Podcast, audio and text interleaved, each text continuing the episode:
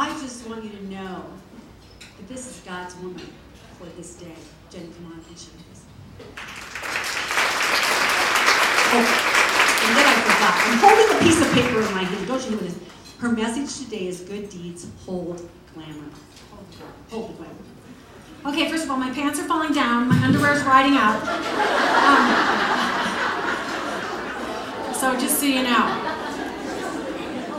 Uh, Jill, that was beautiful. I didn't deserve it, but thank you. He, he deserves it all. I want to say how much this room touches me, and it makes me want to cry.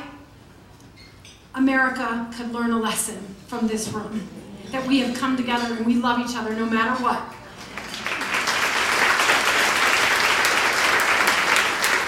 So, congratulations to you and this church and Barbara and her husband and all of it.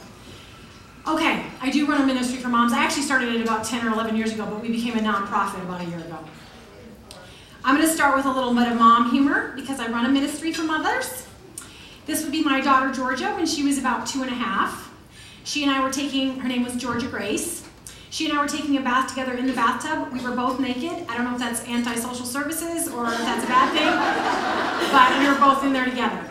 And so she was at one end of the tub, I was at the other. She was looking at me and she said, and I'm sorry to Brian in the back for this particular story, Mom, you're so cute.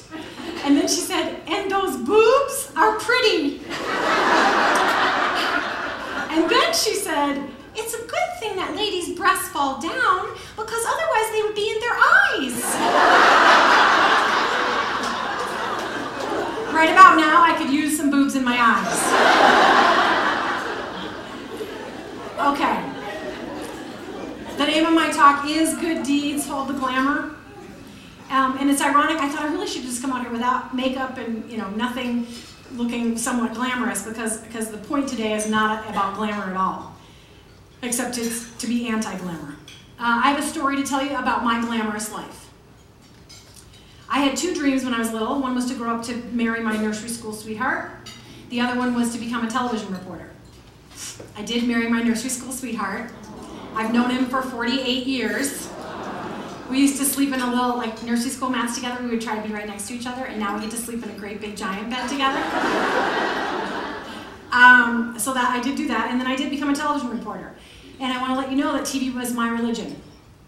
I, it was my idol. I became my own idol. I thought I was more important because I was on TV. People thought I was more important because I was on TV. So I got accolades for that, and I got lifted up for that, and it became my God to a certain respect, in a certain respect. I want you to see a little glimpse of what I used to do, so I can make my point better today about glamour.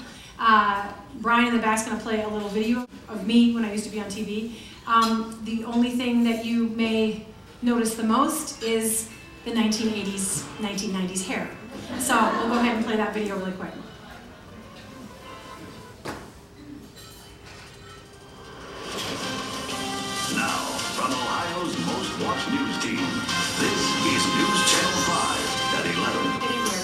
Jacqueline McLean in for Lorna Barrett. And I'm Jenny Dean in for Ted Henry.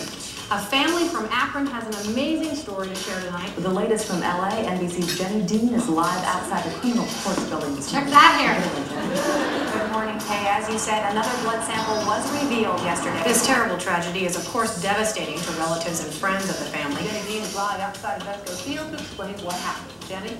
Well, Teresa, there was a small snafu today. Jenny is at our update desk this morning with the very latest chapter in this back and forth feud between the Ramseys and the governor. Jenny? It has turned into a feud, Kathy. And he shows off his muscle to prove it. Oh, show me. And speaking of united we stand, there were two walks today, united together and standing for America. Okay, that last question was actually from another talk I gave about whether or not that was prominent, what I was doing, or whether it was significant. I would argue to, that, to you that was prominent. Uh, when I'm reporting on the news, just I'll let anybody yell it out. What kind of stuff was I reporting on? Tragedy, negative fires, car crashes, crime, right? And here's the irony I wasn't really giving anything good to the world, I was giving them bad news all the time. And yet, when people would see me in the grocery store, they'd say, Oh my gosh, you're on TV, can I have your autograph? And people would lift me up as though I was important and thought I was important. And then the, the interesting contrast was when I left television and became quote unquote just a mom, nobody thought I was important anymore. I can tell you Nobody was walking up to me in the grocery store and saying, "Oh my gosh, you're a mom! Can I have your autograph?" you know, and and God quickly began to show me how the how what the difference was and how our culture has it flipped, and how we're honoring all the wrong things in the spotlight and all the wrong things on the screen, and we're forgetting to lift up the values and the people that are making a difference for God in this world. And he had to, he had to tear me off of that screen, give me babies, put me in sweatpants and no makeup to change my life and let me see him. I was not a follower of Christ. So I'm going to tell you briefly how it happened that I came to be and how everything changed and how he gave me a specific message for you today. This speech is new for you. Uh, I was a television reporter in Cleveland at the time, and and I also worked later in Denver. By the time I was on, on TV in Cleveland, I did a lot of reporting, I did some anchoring, and thought I was all that in a bag of chips and thought I was really important. Um, and I got a lot of attention there. A new news director came aboard. Uh, my contract was up. He said, Yeah, I'm not interested in rehiring you. I'm want my own people. So, right after I had our son, I lost my job. And I was going to be one of those, you know, long time, full time career women, and I was going to put him in daycare and everything else, and I suddenly didn't have a job. So, as you can imagine, because TV was my religion, I suddenly was without value, meaning, sense of self, sense of importance, and I crashed and I went into a postpartum depression for about a year and a half. I was in a very dark place. It's one of those, you know, it, I think some people think it happens younger in life, but it's one of those times where I was questioning what, what's it all for? What's the point? We're all just going to die someday anyway. This precious baby of mine's going to die. There's no, there's no meaning to all of it. There's no worth. I just felt black about everything, really dark about everything. Does that make sense? In a dark, dark place. So, uh, we moved to Denver. I, I, started to be on TV a little bit full time or part time here, and uh, I also was raising my little baby boy at the time, and then my daughter came along as well. Uh, I was feeling so bad and so bad about life that I thought I gotta get over myself. I am a blessed woman. I gotta get over myself. So I was starting to talk to God in these days, and I said, you know, I, I want to find a new place. And so there was a Special Olympics that had come to town, and I thought, you know, if I volunteer, maybe I can get over myself. Maybe I can just concentrate on other people. And if those kids cannot lift you up, I don't know who can. So I went down to the Special Olympics. I began to volunteer. I remember walking around the garden at the Special Olympics thinking, this is not helping. Uh, I'm not feeling better. I'm not, I, I, I can't get over my, this feeling of darkness inside of me. So I later that day went to my parents' house, and they weren't there, and I was with my little boy. I think he was sleeping in the car seat. And I remember just falling down on their master bathroom floor. And I have to tell you very briefly, I grew up in a family of all non believers. Uh, they're mostly intellectuals. They have their PhDs and their master's degrees. It's very hard for them to believe that the Bible is not a fairy tale. It just seems too simple and too good. So I grew up in a family just thought that the, you know the Jesus saves thing was kind of a funny sentence. Now, now my parents get offended when I say that because they take Jesus seriously, but they don't believe that the Bible's the truth. They don't believe in heaven. They don't believe that Jesus is the only way. If that makes any sense. If anybody has intellectual family, you know what I'm talking about. So it's hard for them to get there. so as a result, I did have kind of a, a, faith in God most of my life, but I couldn't get there. I couldn't get to Jesus because of the way that my family talked. So I remember crashing down on their bathroom floor and just saying, I don't care what my family thinks of this sentence, but I'm just going to say it. Jesus, will you please save me? And so I got up off that floor. I went up to our house in Bailey, Colorado. We live in a little tiny, tiny town called Bailey. My husband wasn't with me. He was still at the Special Olympics. I walked into the house. I went upstairs. The house was dark. Flicked on some lights. Flicked on the radio. I wasn't a Christian yet. I didn't listen to Christian music. Flicked on the radio. Put my little boy down on the changing table. He was about one and a half years old. So not real talkative, okay? So I put him down on the table. Uh, as I'm changing him, he begins to reach up for me. And another thing I need to tell you about my clothing mishaps is that these my this is too tight, so it's a little hard for me to do this. Um, okay, so he he reaches up for me to pull me down, and I thought that's weird. He's never done this before, so I let him pull me down, and I you know lay down for a second. He's a boy, and something's aiming right at me, so I get right back up, and then I continue to change him. He did this same action where he would reach up for me to pull me down, probably four or five times. I remember the last time I looked into his eyes, he wasn't saying anything, but he was insistent on the fact that he hold me. I remember the last time he did it, I thought, this is so strange. It's like he's a man, and he has the seriousness of an adult. And he's very insistent and would not take no for an answer. So finally, the last time, I thought, I'm just going to let my little boy hold me in his arms. So I let him bring me down, and as I lay there in his arms, I began to hear the song that was on the radio. And what was on the radio was, what a friend we have in Jesus. In his arms, he'll take and hold you. You will find your comfort there. So I stood up and I thought, if I don't believe it tomorrow, I believe it today.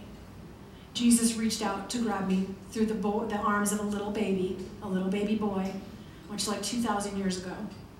And I stood up and I, re- I realized that he had saved me. And he saves me every day. And that's what changed my life. So here's what happened He had to take me out of the spotlight and, and bring me to that place of humility of just being a mom so that I'd be much good to the world from there on out. Okay? Your, your verse today is uh, then you will live a life that honors the Lord, and you will always please Him by doing good deeds. And I wanted to concentrate a little bit on that. So, for the last half of my talk, I want to talk about that. God kind of had to level me to bring, I mean, I may look good right now, but you should have seen me when I got up this morning. Okay? I mean, I, am being serious. He, he, I, think we have this image, especially in a privileged country like this, that we have to, we have to drive something that, that, that is you know worth a lot of money, that we have to live in a big fat house, that we have to have a size two dress, that, that we have to have a certain kind of lifestyle and career, all the stuff that's held up in that spotlight I was talking about. Or we're not of much good. And for God, it's the opposite. And he recently unfolded this lesson for me, and I gave a part of it to another church, but I, but I made it new for you guys today. I want you to consider the humility in which God, the, humble place where God works. The very, very humble place God works. Ladies, I've been working on Channel Mom for 10 years, and God has kind of kept it real small to keep me real humble so I can be of any good to any mom. And I thought about the walls of Jericho. And I know if you, I'm, I'm thinking most of you are very familiar with the story. So they're going to march on the walls of Jericho. And these are guys, and they're an army, and they think they're tough and strong, and they're big guys, and they're going to go in blazing. They're going to have weapons. It's going to be a big deal. They're going to knock down walls. They're going to take names. They're going to pillage. They're, you know? And I think their vision of taking over Jericho must have been kind of like a spotlight image. We're going to go in. We're going to look strong. We're going to have weaponry. We're going to overtake them. We're, you know, it's going to look good. We're going to, God's going to make us look good. We're going to look big and strong, right? as they as they walk into Jericho, and I have to confess it, I heard a preacher talk about this too, and it's what, what brought me to this place. What does God say? God says, "Oh no, no, no! You're just going to go in and take a little walk. That's what you're going to do. And by the way, you're not allowed to talk very much in that walk." Joshua said, "I don't want you to talk. I want you to be quiet. You're only going to talk and shout when I tell you to shout."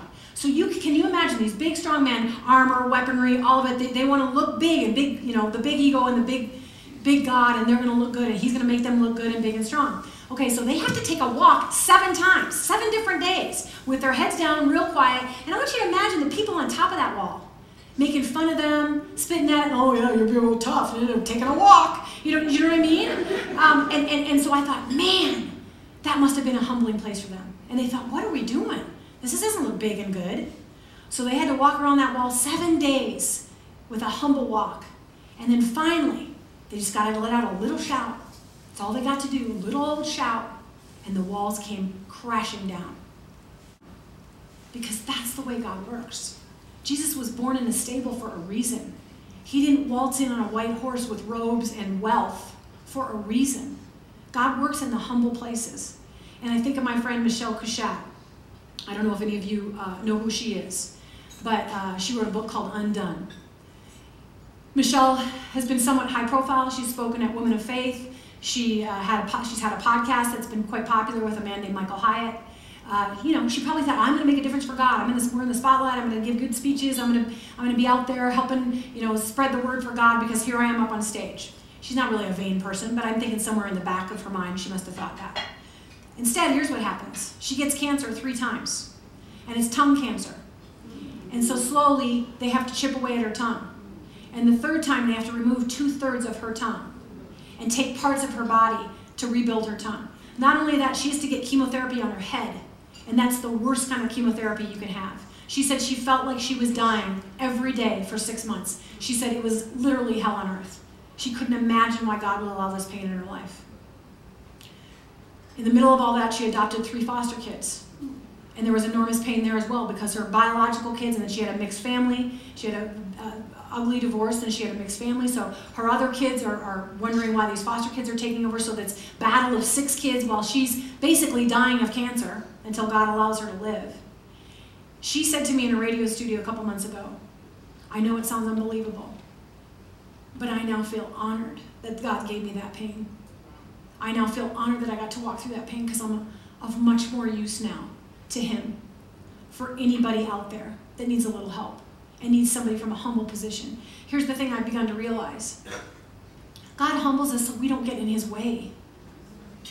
If we are willing to get down on our knees and be humbled, if we're willing to have a bad hair day or a humiliating moment, and it's going to help somebody else who thinks I can't get close to Jesus, that looks too perfect, then it's worth it.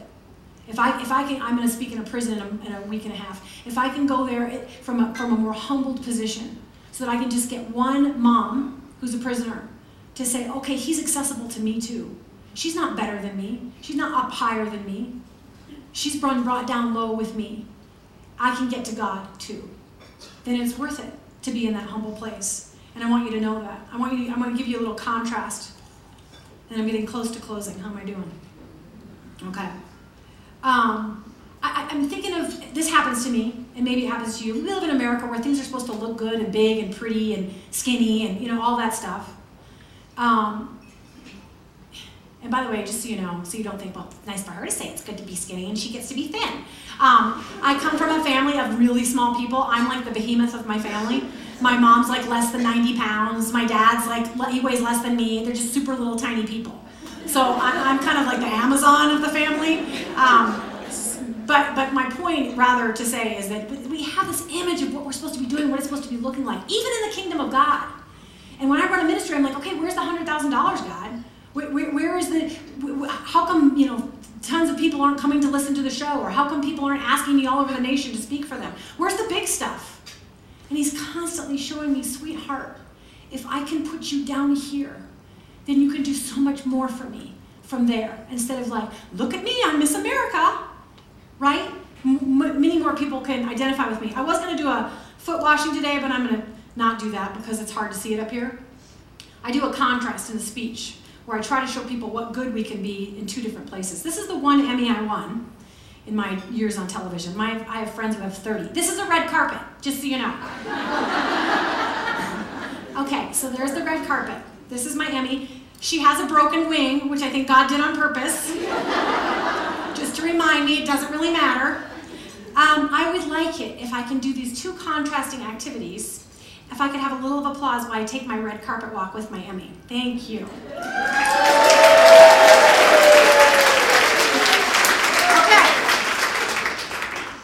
Now, usually I get down on my knees and I wash a woman's feet. I want you to picture that for me to get down. I've actually washed Jill's feet once in this speech. Um, God always picks somebody that I'm supposed to. I want you to imagine the difference between me walking on my red carpet, having people applaud me, and me getting down on my hands and knees and washing my friend's feet. And I want you to tell me which would the world say is more important? The, the Emmy, right? That's what the world would say is more important. Then what did Jesus ask us to do? He asked us to do this. And it's humbling.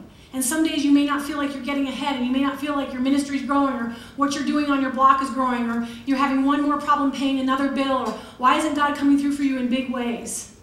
Because, ladies, it's okay to be down on our hands and knees washing somebody's feet because Jesus was good enough for it. So we can do the same thing. And so I wanted to encourage you today that no matter where you feel like you're at, no matter what problem you're having with your health or your finances or your ministry or your looks, whatever it happens to be, it's okay. God's going to work through it.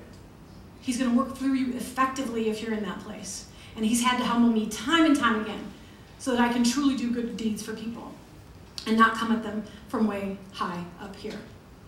Um, I want to show you one last little demonstration and then I'm done. Okay. Leslie, can you come up here? Leslie is a blessing. She's a beautiful person. By the way, I want to let you know something. God has called me to love on moms. I have a radio show and I have a podcast, and we have an outreach ministry. We do a lot of stuff on the ground now, too. We've partnered with a lot of other ministries, Love and Respect, and uh, MOPS, and uh, trying to think of a prison ministry and a, and a mentoring ministry and an inner city parenting ministry. So we're, trying to reach out to people in whatever way we can, whatever we, we can say to moms in America. It doesn't matter what our popular culture says. Mothering is deeply important to the father. He's counting on you to raise his children well. And it doesn't matter what the spotlight is saying. But there are a lot of precious women out there like Leslie who don't have biological babies. But Leslie mothers anyway. She's an aunt, she's a godmother, and that stuff matters just as much. Frankly, right now, our nation needs everybody to be mothering because we got problems and we need all of you to be mothers. So I lift up the women because of what you can, the potential that you have to be mothers, no matter where you are doing that. So, little Miss Leslie, I want to just give you one last illustration. She's not going to like this because she won't be able to see to get back down to her seat. Um, this is the spotlight. Little Miss Leslie is going to be in the spotlight for a moment. When you're in the spotlight, can you see anybody around you? Right. When God calls you to hold the light, can you see anybody around you?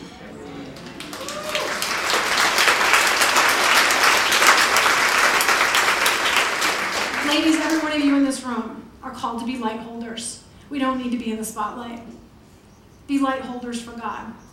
Thank you for asking me to speak for you today.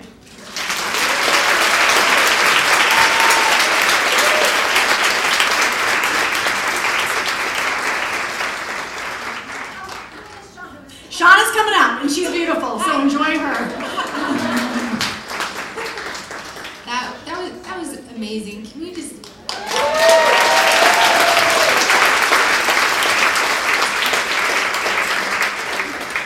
Can we just like broadcast that to the nation? Wow, that is a message that, that needs to be heard.